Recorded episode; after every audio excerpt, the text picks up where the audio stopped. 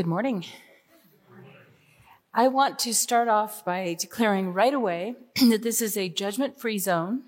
There is no shame, no guilt, no judgment. Because I want to talk about New Year's resolutions.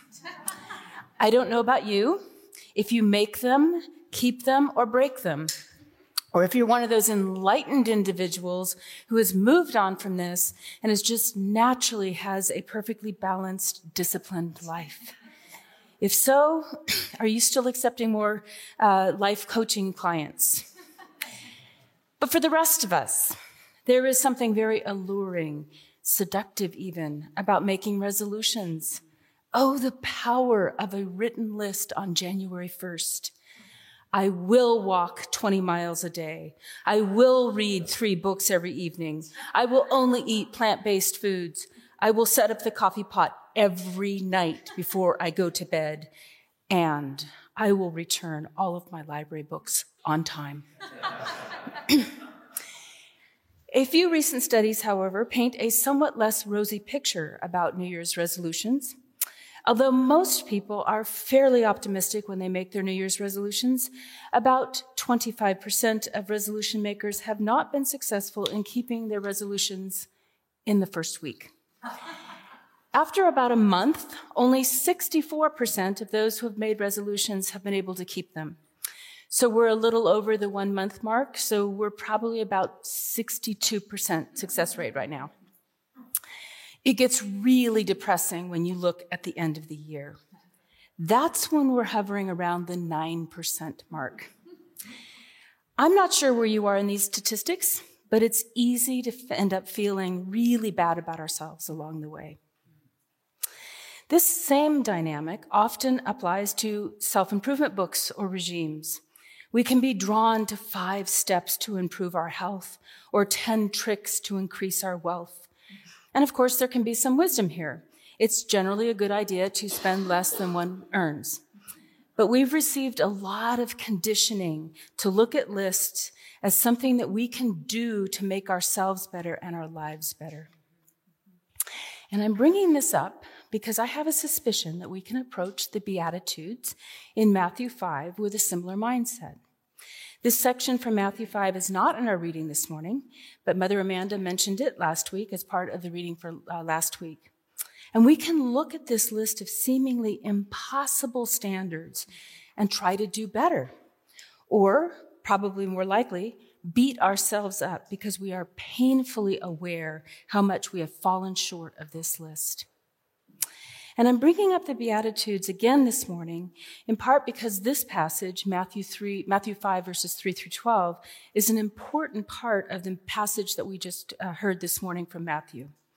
And I think we can approach the Beatitudes somewhat like a self-improvement project.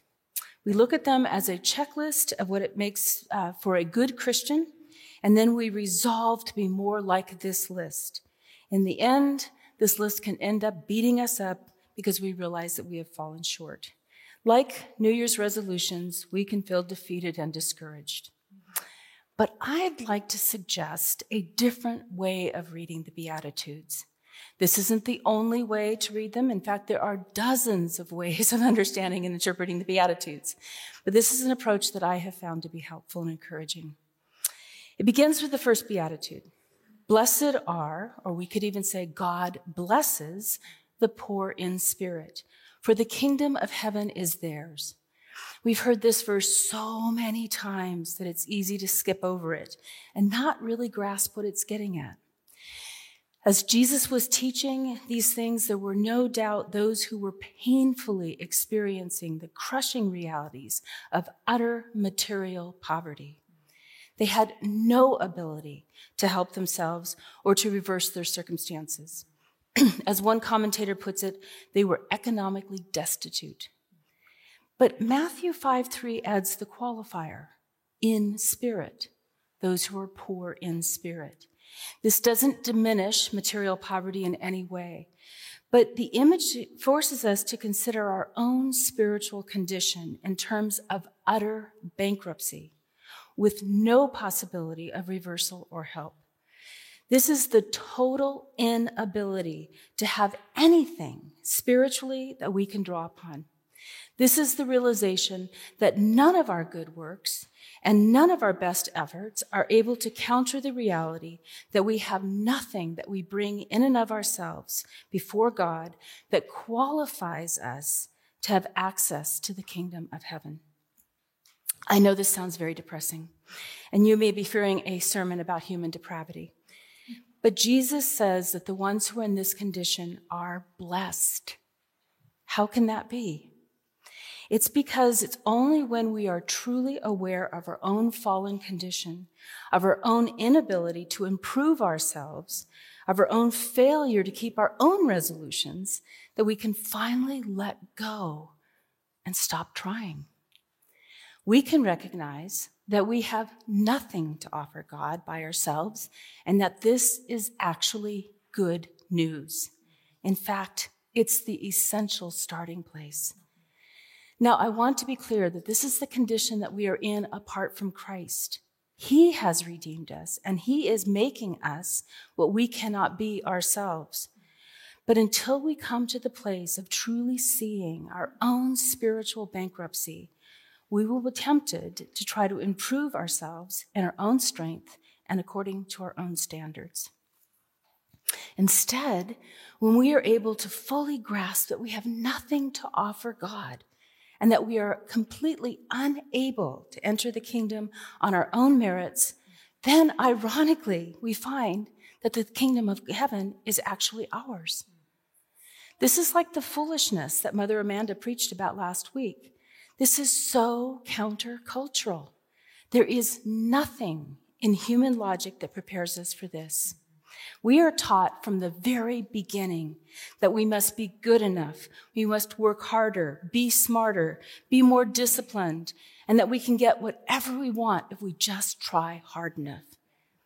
Now, this works for some things, but this is not how the kingdom works. Instead, in a completely countercultural way, Jesus is saying that none of these qualifications enable us to enter the kingdom of heaven.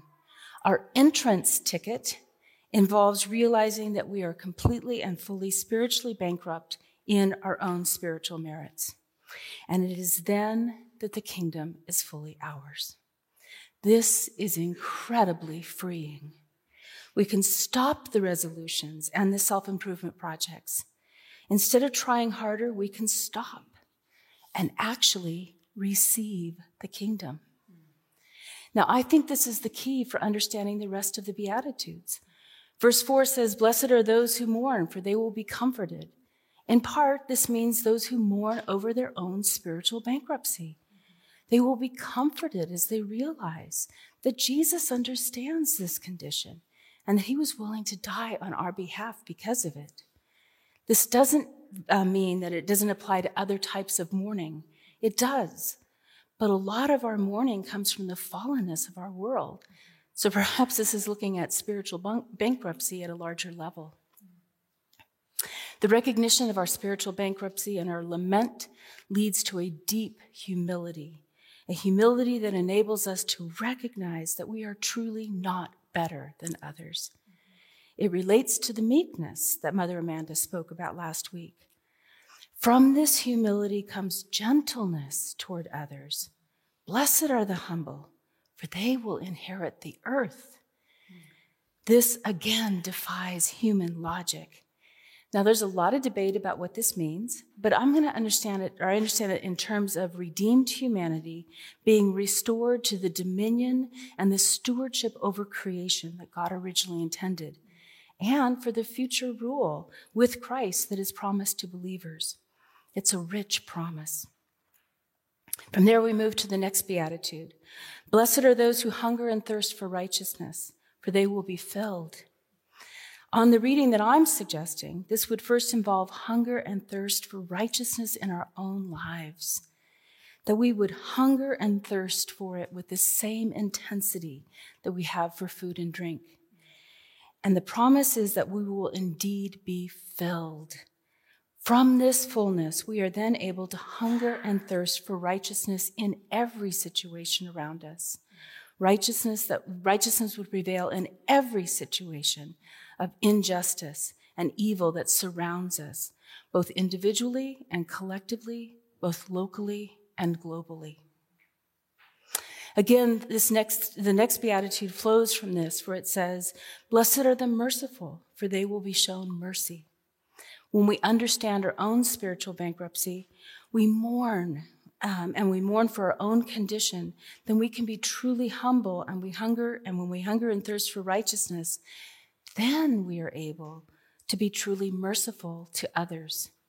How could we not extend mercy when we have experienced so much of it in our lives?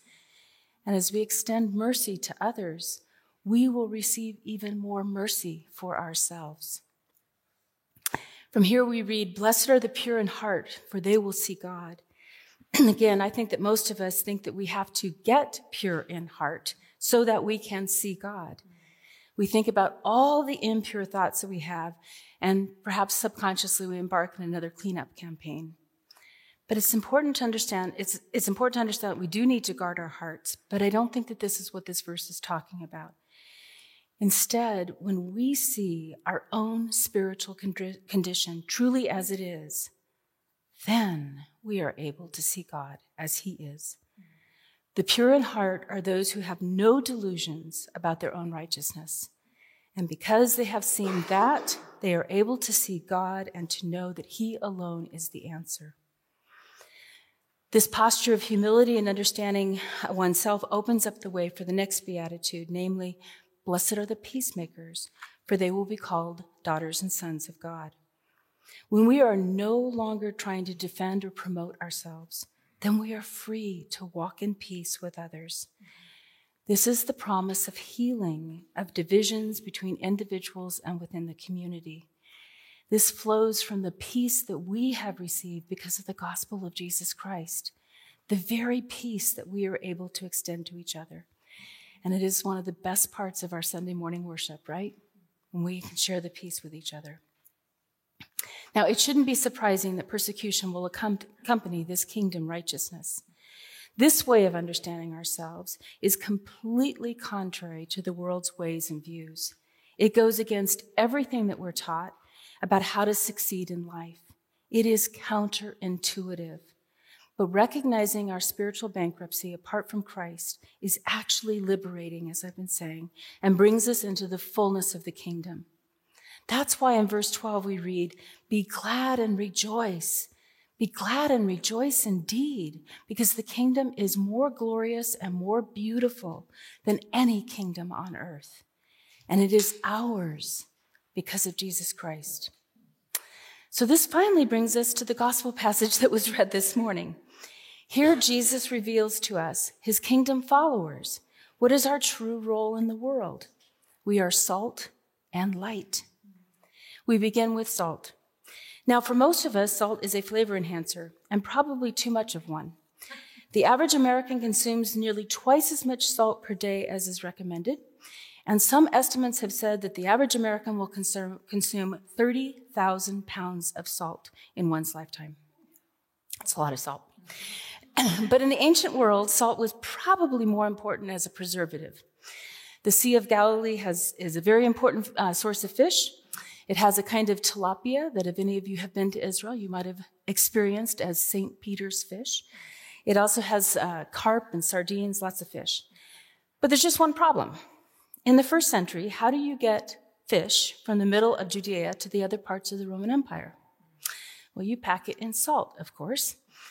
Additionally, salt was uh, frequently collected from the evaporation along the Dead Sea or in salt marshes, so it was not pure.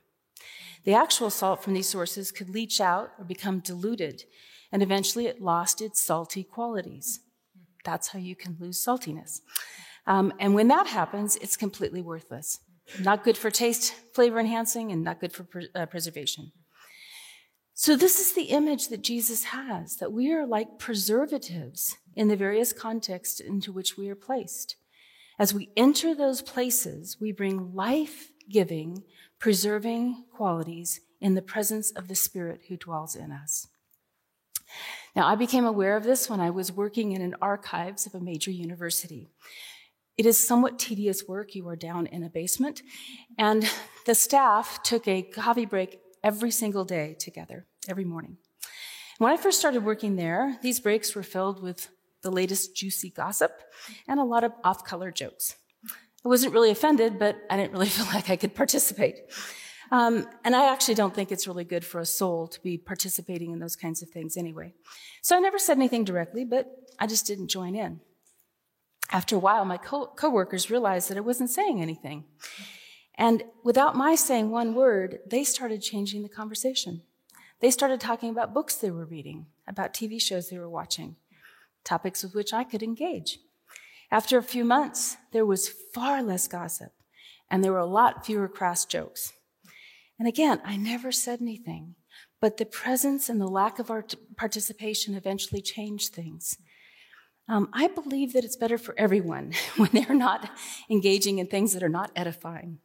Um, it's better kind of as a preservative for their own souls. So sometimes this is how I think it works. We can prevent corruption just merely by our presence. And in that way, I think is how we can be salt. Um, I also don't want to completely dismiss the flavor enhancer. And I think really, in a sense, what Jesus is saying is that in us, people get the opportunity to taste how good God is. And they want more of his kingdom because of that. This is a wonderful hope. But the image also has a caution. If we are deluded by the world and we become just like those around us who are not in the kingdom, then we lose our spiritual effectiveness. Jesus follows this with uh, another very powerful image. We are the light of the world. This is how Jesus identifies himself, especially in John's gospel. Light in the Bible is almost always associated with truth and the knowledge of God. It's the opposite of darkness which is associated with rejection of God and sin. Now, in the first century, villages and towns were often built on hills or in an exposed area, um, and they were made of limestone, which, when the sun shines on, it's beautiful. In fact, if you've been in these areas, you know that just before sunset, there's about an hour. It's called the golden hour, when these buildings are just beautifully lit up. At night, the light from these little oil lamps would be very hard to hide, therefore, you could not hide the city. And similarly, oil lamps were placed either in a little crevice up in the wall or on a lampstand. You do not put them under a bowl, okay? Um, so, just like the salt image, this image is evangelistic in nature, really. When those outside the kingdom interact with us, they can taste and see the goodness of God. The good works mentioned here uh, flow from our understanding of our utter need for God that comes from the Beatitudes, and it flows from our understanding of being a part of God's kingdom. These can be little things like shoveling the snow from a neighbor's driveway or bringing dinner to a family with small children. It can mean encouraging coworkers or taking an interest in those who clean our offices. It's any number of ways that others can taste and see the goodness of God on display in our lives. The point is that we are not able to hide this light, but we are to shine it in a way that uh, with everyone that we interact with outside of the kingdom. Both of these metaphors show that those who have been transformed by the values of the kingdom have real impact on the world around them we truly make a difference. And this is also counterintuitive. It's not the power brokers, it's not the politicians who have true power, but those who are in the kingdom. We are the light of the world. We who are humble and seemingly weak are the ones who have the light that draws people to the Father and to the kingdom. Now, the next part, or the last part of this passage, can be easily misunderstood. In verses 17 and 18, Jesus declares that he has not come to abolish the law, but to fulfill the law and the prophets. There are several under- ways to understand what Jesus is saying here. But first, he is clearly not saying that the law is bad and the gospel is good. And I don't think he's saying that he has fulfilled every single requirement of the law. Instead, I think the key here is the link between the law and the prophets and how Jesus fulfills both. Now, we understand that Jesus clearly fulfills prophecies that were made about him. But we don't often think about the law as being revelatory. In the law, we find the true righteousness of God revealed. Every letter and every stroke of the pen points to the holiness and the righteousness of God. Every law about clean and unclean, about holy and impure, all point to the perfect righteousness of God, which is fully seen and understood in Jesus. In this way, the law points to Jesus and he perfectly fulfills it. Thus, no part of the law can pass away. In Jesus, the righteousness of the law is perfectly fulfilled. Now, in verses 19 and 20, Jesus transitions from how the law points to him to how his followers are to interact with the law. The distinction between the least and the greatest has suggested to some that there is some kind of hierarchy in the kingdom. I'm not sure that's the point here. Instead of focusing, instead, the focus concerns teaching others about the law, either negatively to disregard it or positively to obey it. The key is to understand what Jesus has just declared about how he has fulfilled the law and the prophets. In essence, he is saying that every part of what we call the Old Testament scripture is important and it must be obeyed, not in a legalistic way, but as it has been fulfilled in Jesus. This becomes clearer in the section on the Sermon on the Mount that follows today's passage. And if I'm stepping on the next preacher's toes, I'm sorry. Um, but there, Jesus shows the intent of the Ten Commandments that it is not merely external compliance, but rather a changed heart. Now, it's enough not to murder. That's a pretty good thing not to murder. But those in the kingdom are called to not even hate someone. It's enough to avoid adultery. But those in the kingdom are called to not have lustful thoughts about someone else. This is also the key to understanding Jesus' statement about a righteousness that surpasses that of the scribes and the Pharisees. To his original audience, this would have been unthinkable. And even to us, this can sound like an impossible standard and an invitation to extreme legalism. Sounds like a reality show or something. It is an impossible standard, but it is not legalism. It's impossible because it is only possible for those who are in Christ and in the kingdom. Now, not all Pharisees were outside of the kingdom. We just have to think about Nicodemus. But Jesus here in this passage is contrasting those who are outside the kingdom and who are relying on their own righteousness and those who are inside the kingdom where a different understanding of God's righteousness is found. It is the righteousness that is only fulfilled in Jesus, and it is the righteousness that he is urging his followers to seek and to obey. So, this takes us back to the Beatitudes. We began by understanding our own spiritual bankruptcy.